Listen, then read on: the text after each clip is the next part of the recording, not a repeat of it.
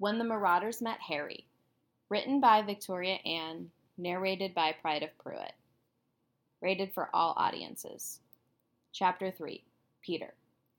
The first time Peter Pettigrew met Harry Potter, it had been raining. He grumbled under his breath as he waited for James or Lily to answer his knock, pulling his damp cap further onto his head. He let his gaze drift over the entry as he waited. Empty flower pots hung from rusty chains. The beds at his feet were overgrown with weeds. Though they'd already moved houses three times since bringing Harry home from the hospital, James and Lily were preparing to move once again. His palms were sweating despite the chill in the air. Was it too late to turn around? He had received many invitations over the past months and had managed to avoid each one with an excuse. The happy couple were probably so caught up in the arrival of their new baby that they hardly noticed. He wouldn't be surprised. He wasn't worth the thought to them. James finally greeted him at the door with a smile and a clap on the back. Lily, once he was inside, took his coat and hat, greeting him with a kiss on the cheek and a cup of tea, which Peter didn't drink. The house was near empty, but for a dozen cardboard boxes, a small table with a radio, and an old couch, which Peter was invited to sit on. Lily wasted no time handing him Harry. Peter tried to hold him at a distance, but the baby's head lolled from side to side, too heavy for him to hold up on his own, so Peter reluctantly supported him in the crook of his arm. Harry's head was covered in fluffy black hair, his eyes the same startling green as Lily's. He wondered, once his inevitable time came to hold the latest addition to their group, whether he would feel anything. He wondered whether the baby would make him feel regret, feel longing, feel awe, feel doubt. He felt nothing. He let out a breath. It was meant to be slow and careful, but instead left him all in a rush, blowing Harry's hair back and making the baby squirm.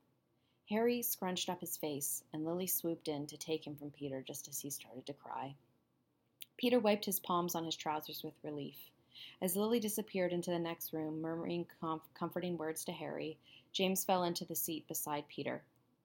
So, you know the prophecy. Peter jolted at James's casual tone, even though he knew the prophecy. He'd known even before James and Lily.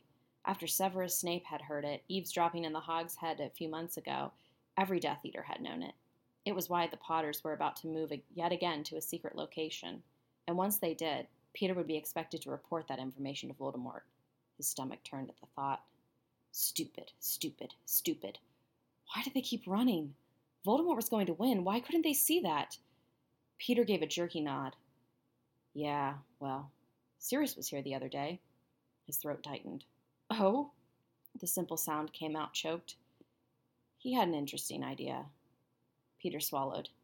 James had adopted an uncharacteristically serious expression. In fact, the only other time he had seen that expression on James was when he and Sirius were engaged in a battle of who can be serious the longest, which Sirius always won because he was, well, serious. And so, a small bundle of nerves coiled together in Peter's stomach.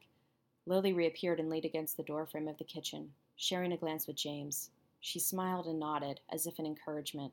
Peter relaxed. They didn't know. They didn't know. James turned to him.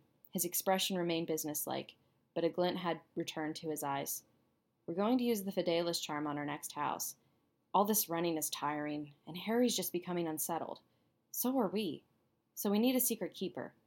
I'll be honest. James spread his hands. We asked Sirius first, but he suggested we make you secret keeper.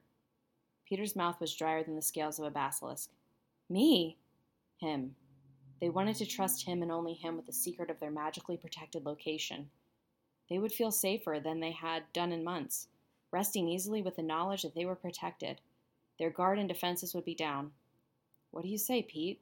Will you do it? Yeah, Peter mumbled, eyes on the floor. You can count on me.